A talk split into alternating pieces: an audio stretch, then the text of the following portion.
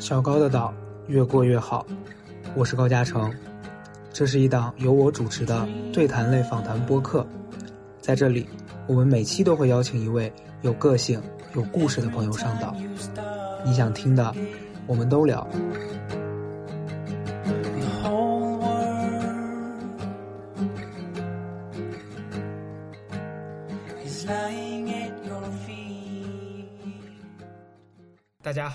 我是你们的主持人，我是高嘉诚。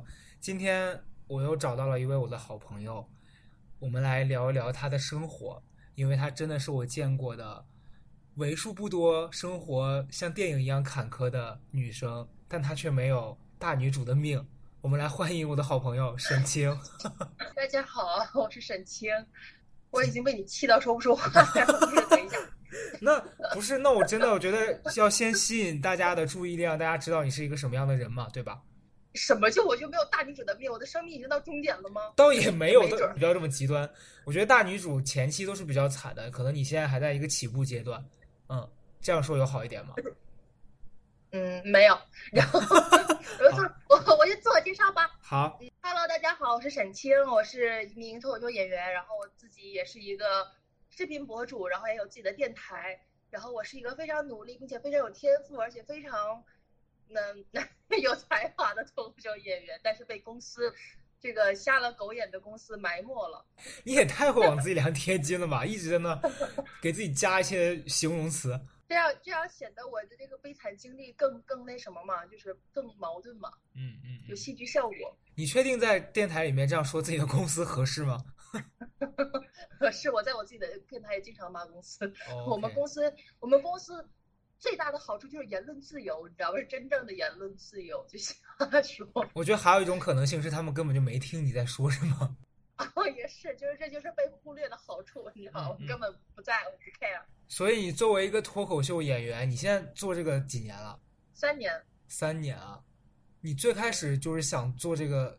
工作的契机是什么？我最开始想做这个工作契机就是，我本来就是想当一个表达者，然后之前很想当主持人，嗯，后来发现有脱口秀这么个东西，发现哎，主持人毕竟还是一个绿叶，他是在衬托别人，那脱口秀是一个完全表达自己的一个一一一种职业，然后你还有听众愿意听你说话，你只需要给他们这个就是增加点笑点，让他们笑一笑就可以了。我觉得这个完全就符合我的职业的。这个理想职业的特征，对，不是规划，就是理想职业的特征。明白。然后我就毅然决然的就进入了这个行业。嗯，那你进入这个行业是去说开放麦，然后选上的吗？还是怎么样？就是是这样的，一开始效果文化呢，就是在那个网上就是散播他的招聘信息，然后我就报名了。报名之后呢，当时正好史岩老师就是其中的一位公司的一位高高高层啊，然后就正好来北京。然后我们就见了一面，当时我就带着我自己的稿子去见他，然后他看了我的稿子，一看了看了半天，说仨字儿，他说不好笑，然后就给我轰出来了，我，然后就给我轰出来了，轰出来之后呢，我就听说，哎，效果要在北京才就是整一个什么海选，就是第一季的脱口秀大会，嗯，对，那个海选，然后我心想，那我看看搞笑的人有多搞笑，我就去了，去完之后发现这台上一帮都什么玩意儿啊，我说这叫好笑。然后说我不好笑，我可去你大爷的吧！然后当时正好遇见他，然后他说：“那你现场报个名呗。”我就想，那我报个名吧。然后当时其实巨紧张。然后上台之后呢，要不怎么说我有天分呢？就上台之后，你知道那那行云流水的劲儿，那个自然的那种喜剧张力，我天，这上上来就把就惊艳四座，你知道吧？我发现你自夸的能力要远远超过你脱口秀的能力。没有，没有。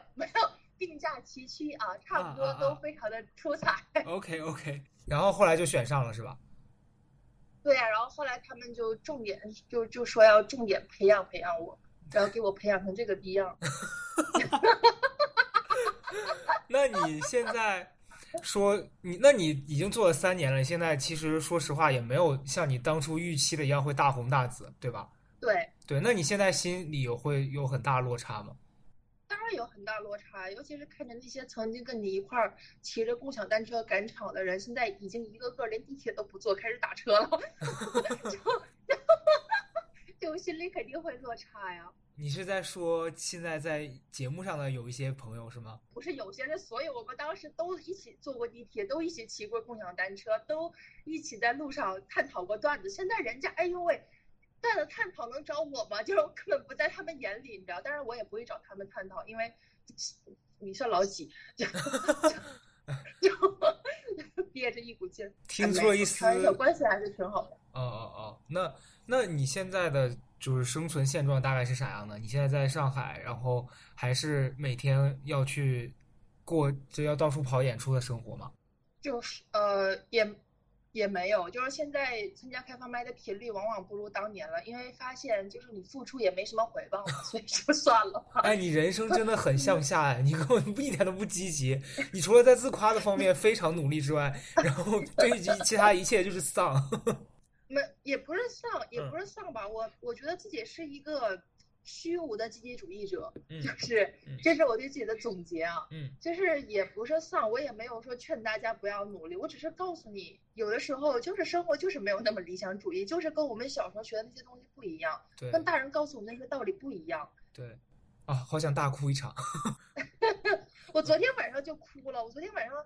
就是我生病之后，除了一开始因为那个病哭一下，我已经好久没哭然后。昨天晚上突然不知道哪根神经搭错就哭，哭完之后，我现在整个右半边脸都疼的要死，我感觉我哭的哭出来的不是眼泪是毒液，你知道吗？这眼球好疼啊！我感觉脸都要炸开了。你哭的点是什么？是有什么事儿突然激发了你，还是你就想一想觉得自己好委屈？委委屈是占大多数的，就是这样。就是昨天晚上呢，凌晨两点，嗯。然后有一个朋友给我发发是也是圈里的，就给我发信息，他说他分手了。嗯，然后就就说就聊着聊着就聊到，呃，就是他现在，呃，怎么说呢？就是已经开始就是要打开心门了，就这这这种。然后我说哦，那咱俩正好反了，就是我开始不把你当朋友了，因为我发现我得了这个病之后，就是都去他妈的吧！就这帮人真的是无情无义的一帮人，就给了我很。除了失落，什么都没有带给我。嗯，然后，然后他就说：“哎呀，你别这样啊，可能我们周围的朋友也不是很快乐。”我说：“关心跟牵挂跟你快不快乐有什么关系啊？”嗯嗯，我说朋友，嗯，我说朋友就就是要互相牵挂呀，就像你你分手了，难受，你想你需要人倾诉一样。我说朋友也有这样的需要啊。他说：“好，我明白了。”然后就一种委屈感就油然而生，就开始默默的滴了几滴眼泪。然后今天就让我整个右半边脸疼的要死，我也不知道为什么惩罚的是我，不应该是他疼吗？为什么要让我疼啊？所以你你你，因为大家现在还不知道你说的病是什么，所以就是要先跟大家讲一下，就是沈清前段时间去体检，然后查出了甲状腺癌，嗯。先先要说一句可能会惹毛他的话，就这个癌症在所有癌症里面算是相对危险率没有那么高的一种，但其实对一个人来说，你得到这个病，你心里多少肯定还是会有一些觉得冲击的，因为毕竟它是癌症，对吧？是这样的，就是这个，你你说的对，就是你如果一个人跟我说这个癌不严重怎么样，确实会惹毛我，对，因为。这是不是？因为这是我自己的病哎，就是我当然知道这个病，这个病严重到什么程度，然后我自己在什么程度，我当然会找医生聊明白。你在这跟我装什么明白人？用你他妈在我这儿科普吗？对，就是你的朋友跟你说自己得了这个病，明显要的是关心跟关爱，就是你的你的在乎，然后在这哦，而且这样的人好多，是，就你一说这个，他就会说，哎呀，那没事儿，那个又不严重，得病的不是你，你当然觉得不严重。对。他们就他们觉得这样也是一种关心方式，因为这样会降低你的恐惧感，就是可能他们这么想的吧。但是我真的想说一句，啊，又要说脏话了，还是闭嘴吧。这个我觉得我完全能够理解。就像我前两年不要这个样子。对我，我前两年得那个扁桃体炎，因为我是经常发炎，然后我要去做手术的时候，就会有一些人。其实你如果不了解这个病到底具体会怎么样，你就可以表示一下关心就好了。但有一些人他就是喜欢站在一个好像很专业的角度告诉你说：“哎呀，那个东西又无所谓的，怎么怎么的。”你就会想说：“干你屁事！”那你查出这个病之后，你最印象最深刻的一个感受是什么？或者是这样说，就是你得了甲状腺癌这件事儿之后，你迄今为止让你觉得。你自己对你自己生活最大的一个变化，或是你因为这件事儿，你有什么特别深刻的感受？深刻谈不上啊，就只是一些肤浅的感受。嗯就就得了这个病之后，一开始肯定是特别接受不了的嘛，然后就觉得啊，凭什么是我？而且我这个人就是有的时候会发生一件事儿，我会把最坏的结果想出来，因为这个事儿它对对，因为这个这个病它虽然治愈率高，但不是百分之百，它还是有死亡概率的。对，然后我就想，如果我是那个死了的，会怎么样？嗯然后发现，哎，不会怎么样。如果我死了，我顶多能为家人留下半辈子的这个歉疚感和这些心痛，然后给周围的一些朋友带来一点儿刺激，并且就是给他们一个要注意自己身体的这个警钟，就、嗯 就可能通过我的死亡，就意识到健康真的很很重要，然后开始在意自己的身体，好像也带来不了什么。就是我对这个世界来说，就是是这么的可有可无。但是嗯然后就嗯，我觉得你不能这么想，因为其实对所有人来说都是可有可无的，不是你。是啊是啊是啊，你们也可有可无啊。对啊，是这样的。就是，对，是这样的。就是我，我其实你再往大了说，我对于一个宇宙来说，就是生命本身就是一个偶然，而且它就是可有可无。整个宇宙嗯就没有生命也好好的，嗯就是因为我们是人，然后我们从小受受的那些教育，还有那些就接触到的那些文明，告诉我们啊，生命多么就是多么可贵。其实生命一点儿都不可贵，然后也没有多多令人 amazing。就是我们再往小的说，于一个国家，也就是一个促进我我说的这一段都不能播哎。对你，你你最好是 给我注意你的发言，一会儿录半个小时最后剪出来五分钟，我可是会翻脸的。那那那我说点能播的，就是因为我发现我自己是一个可有可无的存在，所以反而没有那么怕了。嗯嗯嗯，对，我觉得其就是实是心态有问题，因为我我嗯我我那段时间特别丧的时候，我也会觉得，到底努力有什么意义啊？有时候我觉得，我有一段时间特别不好的时候，我就会觉得我特别需要钱，或是我嗯我我一定需要别人关注我。但后来我发现，嗯我有了这些东西之后，我还是不快乐。就你根本是因为你不知道自己要什么，但是其实你要那个东西对于别人来说根本就不重要。嗯嗯嗯是，对，但这个就是对对对，是这样。嗯，所以你不能拿这个东西去可能说，我希望别人关注我啊或什么的，就是这个事儿其实很缥缈。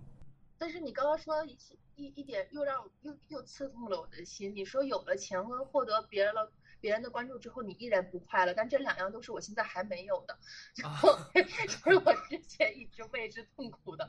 你他妈就这么轻描淡写的跟我来一句不快乐，不是我说的有钱，是说，呃，我不是说那种富可敌国的有钱，或者说突然一下变成了那种大网红呀，有好多钱入账。我说有钱，可能是说，因为我上半年你说疫情嘛，不是赚不到钱，然后下半年突然开始有一些零零散散的活动，让我有收入了。然后我发现有了收入之后，可能你没有你想象中的说啊，我有了收入之后我就会开心很多。嗯，你要是说富可敌国那种快乐，那我觉得我可能会很快乐，但我没有。但是钱带来的，呃，那我可能比较俗一点儿啊，钱带来，我对我来说，我的大部分快乐都是用钱来钱能买来的。就比如我这次旅行就很快乐，嗯嗯嗯。然后我这次旅行就是因为生病了嘛。我之前，你知道我自我自打生这个病之后，我思维很奇怪，我就觉得自己可能这个生死未卜，嗯那买那么多东西干嘛呀？然后我生病这段时间，我就什么都没给自己买。嗯然后我突然旅行，我就觉得，哎，我都生死未卜了，我这钱留着给谁呀、我爸妈也看不上点钱。然后我我就旅行的时候就全程都住五星级酒店，然后就是就是一个小的奢华，可能对于你来说没有多奢华。哎，你别你你你不要给我在这边 乱说。嗯但是叫叫我来说就是比较奢华了，然后就感受了一下，我发现哎呀，真快乐。对，然后心情好的时候，坐在那个海滩的秋千上唱《叶子》，结果转音 超超不流畅。对对对，就是，但是很快乐，就起码就是 虽然唱了个难听的歌，但是也很快乐。是我能？那你旅游是自己一个人去的吗？对啊，我自己一个人去的，我一个人吃饭、旅行，到处走走停停。也我觉得一个人看书写信，不停对话开心，我觉得一个人去旅游其实真的挺开心的。是开心的，开心又孤独。哎，是啊，但是你那你觉得你旅游完之后心态上有发生向上的趋势吗？没有啊，还还还是一样是吧？钱白花了都，不是 这个向上是怎么个向上啊？就是会觉得说，哎呀，旅游有让我稍微缓解一些，有吗？旅游让我开心啊，嗯，但回来之后嗯你又又继续觉得说，哎呀，还得面对这一切是吗？那肯定还是得面对。所以如果你如果你说的向上是指就是生活的动力的话，那还真我已经丧失生活动力好久好久了，所以还真没有说因为一次旅行就改变啥的。那这件事儿有对你的工作有影响吗？因为我觉得可能普罗大众都会觉得说，说脱口秀你要幽默，然后你这个幽默可能是你生活里面很多在大家看来很好笑，但对你来说也许是痛苦的事儿转化而成的。但是如果你的嗯心态一直是这种，就很难积极起来。你你要怎么消化那些痛苦呢？呃，我我是这样，我的段子啊，嗯它就没有积极的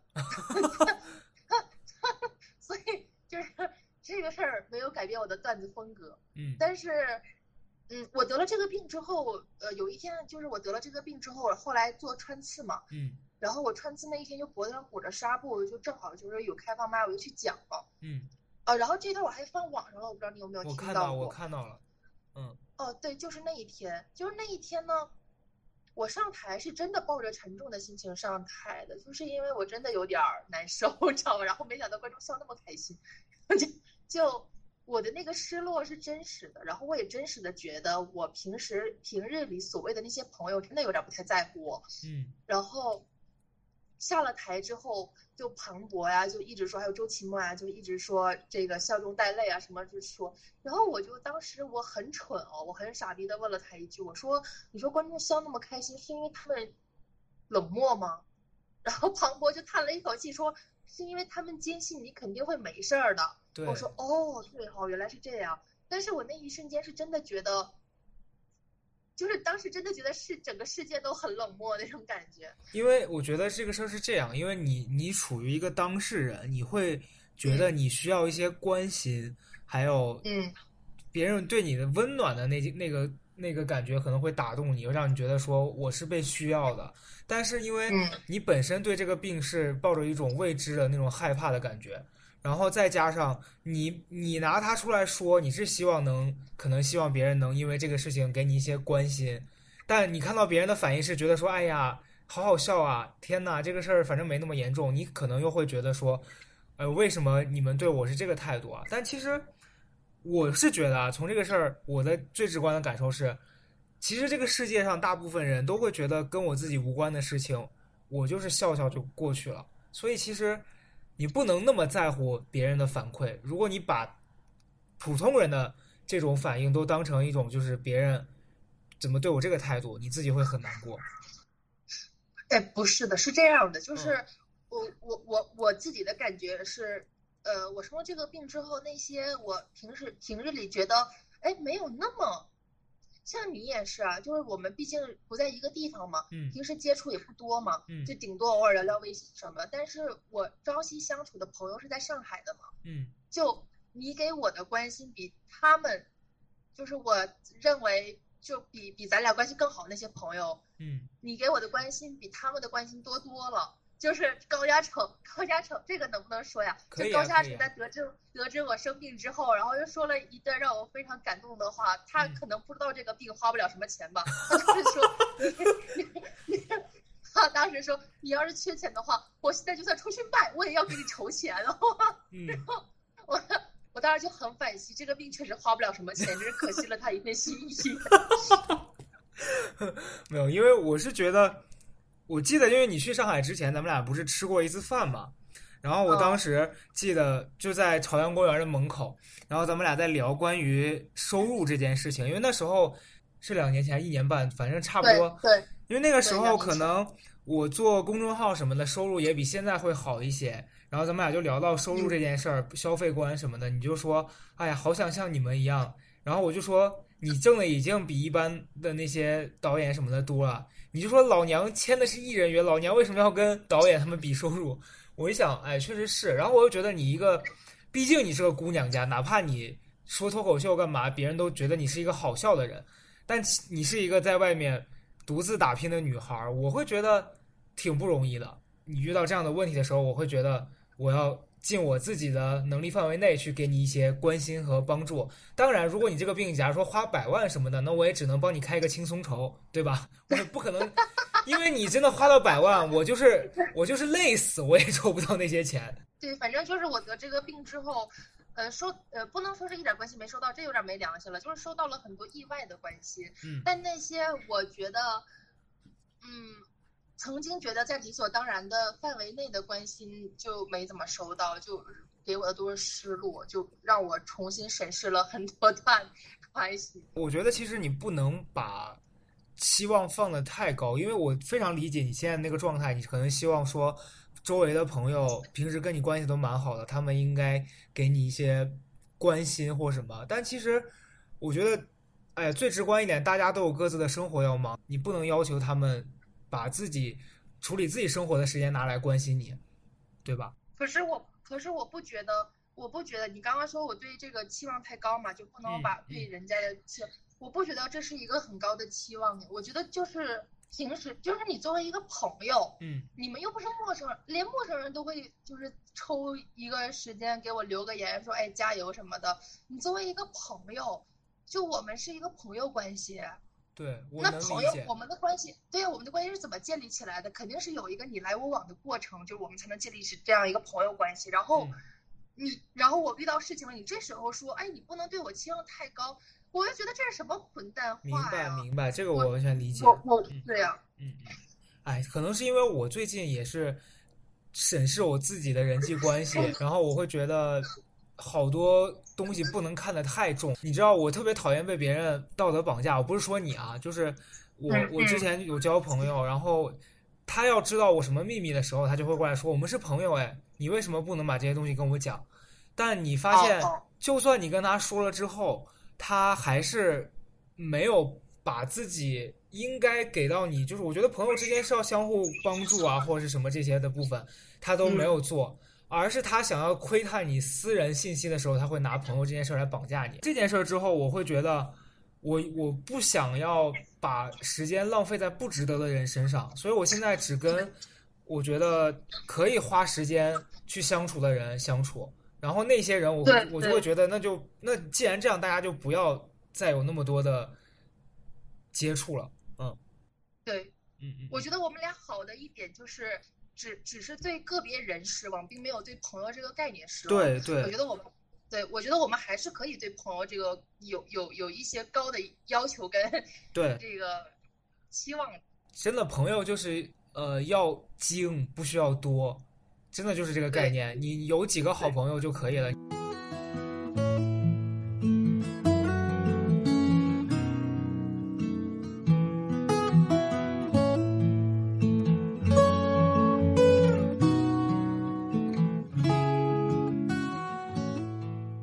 在做了三年的脱口秀演员，嗯，这个这件事对你谈恋爱有帮助吗？有个屁帮助！我好生气。我好生气啊！你三年完全没谈到恋爱啊？没有，我何止三年，我都八年了，已经满八年了。八年了，我的妈呀！所以这八年什么都没干，事业也没成功。八年是那我我想问的是，是到底是有喜欢你的，你一直不给自己机会，还是就完全无人问津？我肯定是有喜欢过其他人的。嗯嗯。有有一些是我喜欢人家，然后人家也挺喜欢我的，但是显然人家喜欢我的程度没有到说哦一定要跟我谈恋爱的程度，嗯，因为他还同时喜欢好几个人。后来我也才发现，现在这个年轻人啊都流行这样，知道吗？就是，呃，就养鱼，嗯，对，就是对，差不多，嗯嗯嗯，然后也不建议直接告，那但是没有欺骗啊，就也不建议直接告诉你说哦，我就是确实会。同时喜欢好几个人，然后我觉得大家都是就是朋友，啊，这样。那接不接受，我就我就选择不接受嘛，就。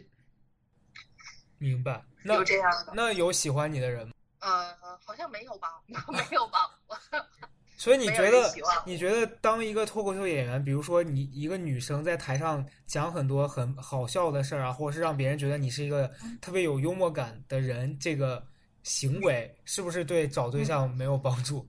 呃，不是，首先我虽然段子里开玩笑说是那么开玩笑啊，但嗯。是实际情况是，女演员找不就是不太能从观众席里找到男朋友，是因为你说，比如说一个演一个男的看完这个演出特喜欢你，他顶多是微博关注你一下，然后私信你说你很棒，嗯，他怎么着上来就跟你要电话号，你这就显得猥琐了，你知道吧？明白所以这就杜绝了 很多可能性。然后同行的人又没办法谈，是吧？我跟你说，同行的人都是垃圾。哦哎，这点我深有体会。太垃圾了！我有一次就是他也就是骗骗那些无知女观众，你知道那些小孩儿、大学生什么的。哎呦我的天！我就不说名字了，但是你们你们有一有一个男脱口秀演员，我跟你提示一下，我之前有问过你，他有一天上了一个节目，然后我提到这个人，我说他怎么也能上，你有印象吗？嗯嗯，就是有印象。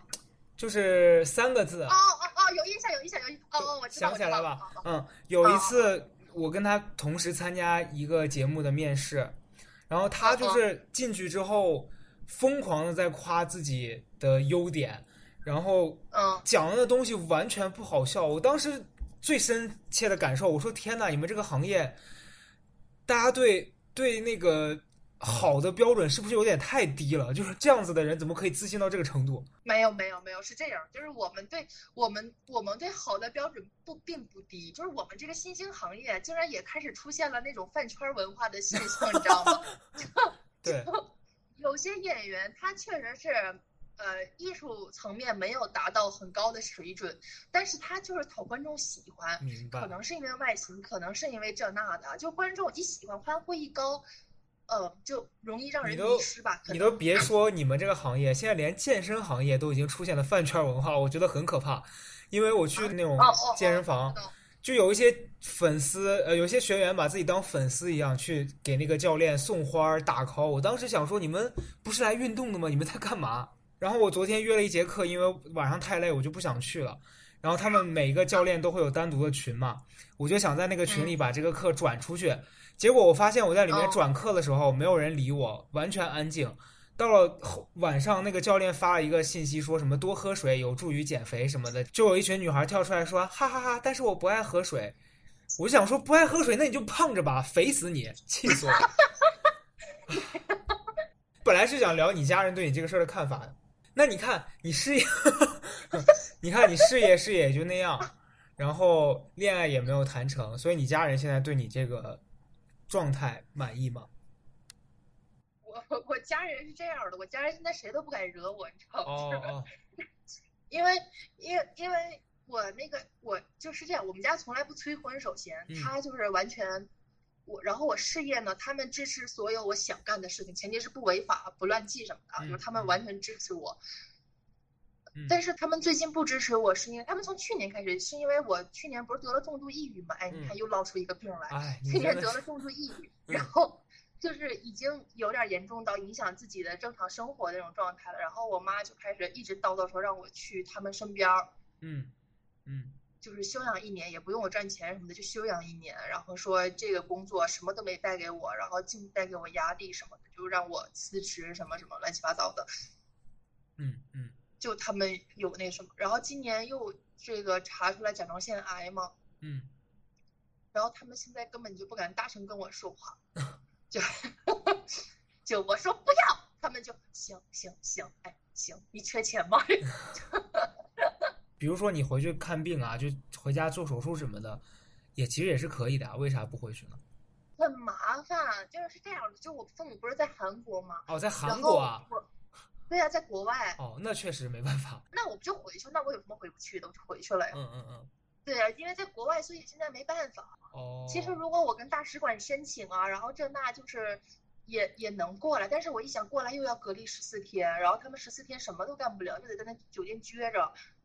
我是想那何必遭这个罪呢？然后他们我这个病完了，他们回去的时候又得在韩国隔离十四天，我觉得太遭罪了，我就想拉拉倒吧。是是，那你现在跟他们的沟通频率是他们会每天关心你吗？还是呃，他们之前会每天关心我，然后察觉出我有点不耐烦之后，就是有点敷衍的语气之后，就会隔个几天，然后给我发一次文字这样。哎，你也是很难沟通的那种人 我我没有很难沟通，我是不想沟通，哦。就哦因为家人，我家人是这样的，他就是他会把他的担心跟关心写在脸上，嗯会这会让我有点不舒服。我说实话，就显得我挺贱的啊。但是那种就是他们那种唉声叹气，会让我特别，就是我本来就已经这事儿发生在我自己身上，我比谁都不高兴，但他们一副那种唉声叹气，一种哎呀。怎么这么就是怎么都发生在你身上啊？哎呀，好心疼你啊！就这种表情，这种这种表达，会让我觉得我自己更惨。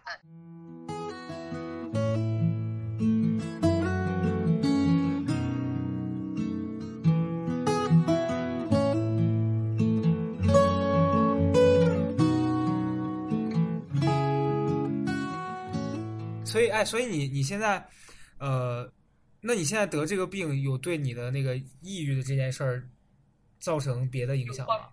嗯，我以我以为你想问有没有帮助，有没有发现自己得了甲状腺癌之后抑郁好了？嗯，也没啥影响吧。我一度觉得自己抑郁好了，可以不用再吃药了。但是每次去那个问的时候，那医生都会说啊，药不能停。你觉得你好了，只是你以为，就会让我更失落。就是我连自己的情绪都控制不了，我甚至都没有一个外人明白我到底好没好，嗯，就觉得很扯淡。嗯嗯，明白。那你现在还有在做心理咨询什么的吗？呃，我快我快两周没做了吧。那你两周没做，会觉得轻松了，还是觉得隔一段时间还是得去找他聊一聊？现在没有再去的想法，因为最后一次咨询的时候是我以呃爆哭，然后埋怨他的形式结束的，所以所以，到现在为止没有没有说想要再去咨询的欲望。我觉得做心理咨询其实挺难的，那些呃咨询师要打开你的那个心门，看到你里面是什么，结果打开你的那个里面，发现哇哦，完全 hold 不住。因为我觉得其实我做，我觉得做嗯做这个行业，就是他们在面对，比如说像你，他会需要更多同理心什么的。因为有一段时间我在想，我是不是可以去做这个行业，但是后来我朋友就说我，他说我觉得你其实是不太关心别人的，所以你做这件事儿可能不太合适。后来我想了想，好像是这样。嗯嗯，对，那你那你会希望别人跟你在聊天的时候更能理解你，还是他能通过你说的这些东西帮你找到方法解决？那肯定是需要解决的。我毕竟都花了钱了，我光让他理解我有鸡毛用？嗯 得得给我解决啊！那你觉得他目前为止他有帮你解决过问题吗？呃，这怎么说呢？这嗯话的得分两头说，你知道吧？就是可能算是帮我解决了，但并不是是这样，就是因为我一开始去的时候，我当时正在处于一个就是抑郁非常非常严重的阶段，嗯然后当时呃，抑郁症有一个很很典型的表现，就是呃，什么问题都归结到自己身上，但你自己又解决不了，又改不了，然后呃，就有有一个这么个阶段。然后当时我正处于这个阶段嘛，然后经过大概半年多一年的咨询吧，他呢，嗯，倒是不让我从，就是我倒是没有太从自己身上就是找原因啊，就埋怨自己、恨自己这样了，就是比之前好多了。嗯，但是我现在事儿事儿都埋怨别人，就解决了一个问题之后，发现还有好多新问题。对对，我我现在赖别人可可厉害了，你知道吧？就什么都赖别人，但是这可明显不是我要的结果呀！就我我肯定不希望是这样的呀。医生听完你这段这段表达之后，医生在家狂抽两根烟，就说这钱不好挣，还得 还得把自己的那个职业搭进去。我这个医生，我这个医生其实挺好的，但我不知道啊，就是我很信任他，嗯，但我觉得他可能专专业能力有限吧。你现在的心态是如何呢？就比如说，你是觉得更能接受生活可能会给你随时一个重击，还是你觉得就有一种破罐破摔的心态？破罐破摔吧。不过我要展开说的话，我怕你又要说这段播不了了。嗯，那那你就别说了，因为我感觉 你我就是一你是那种一引导，你就会把自己真心的想法说出来，但你的那个真实的想法确实是没几句能播的。对对对，我我太真实，嗯嗯嗯那就那就到破罐破摔这儿吧。我现在就是破罐破摔。，OK。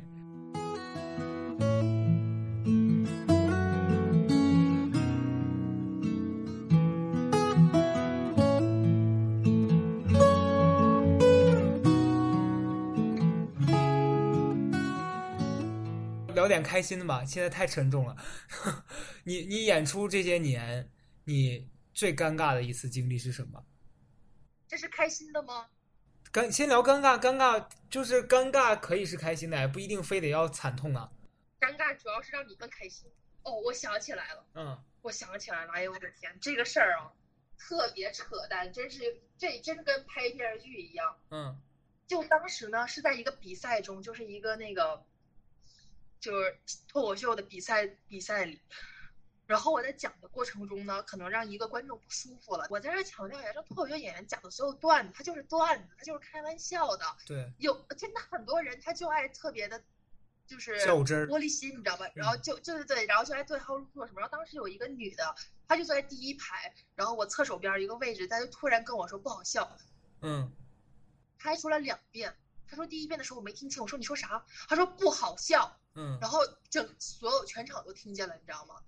然后我当时就是，我当时我当时反正当我当时是开玩笑化解的，但但是大概意思就是说不好笑，你可以不笑，嗯，就是我又没拿枪指着你，非逼你笑。然后他说，啊，那我花了钱了，就是有权表达自己的想法。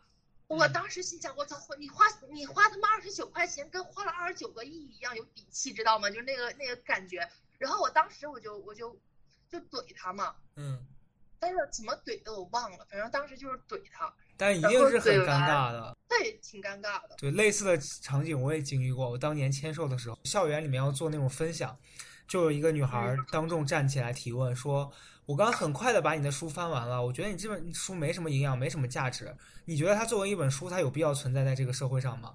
哇哦！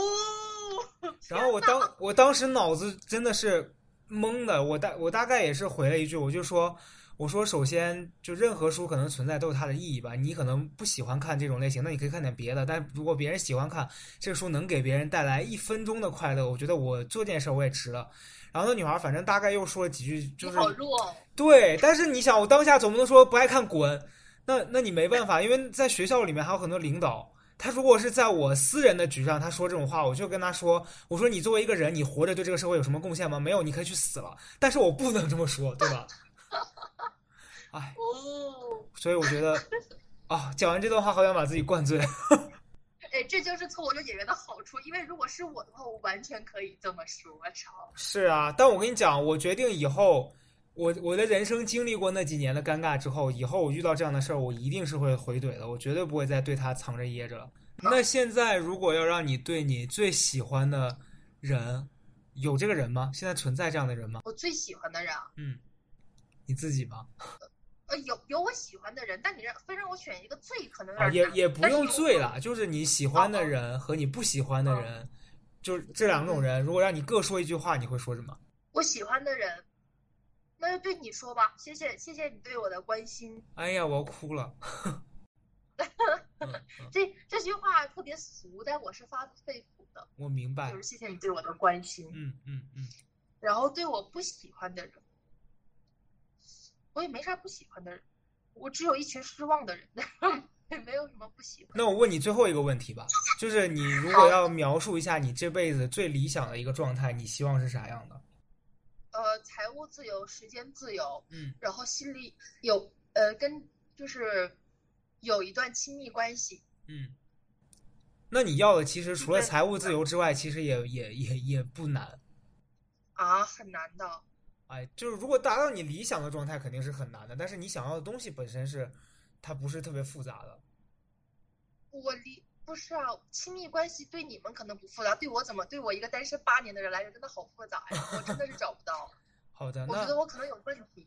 嗯那我觉得希望今天听这个的男观众，如果通过这个喜欢到他，可以去他微博私信，然后你直接一点，不要跟他说啊，我听了很喜欢你，就跟他说来交往看看吧，这样好。去你的吧，去你的吧，这种就是性骚扰。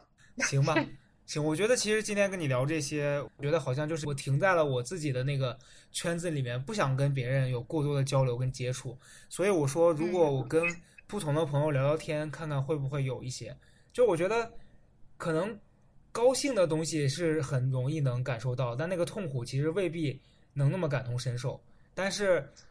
对，但可能这个东西就是你要在日后慢慢自己去消化去。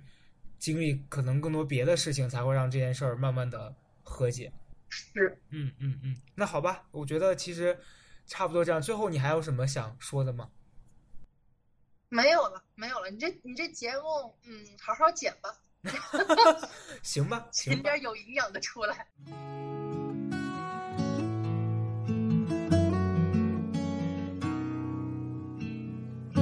Can't you show me something? I've not seen before. Magic tricks and pirate ships, they just don't work no more. I've given up on treasure chests that wash upon the shore. For fool's gold never seems to keep its shine.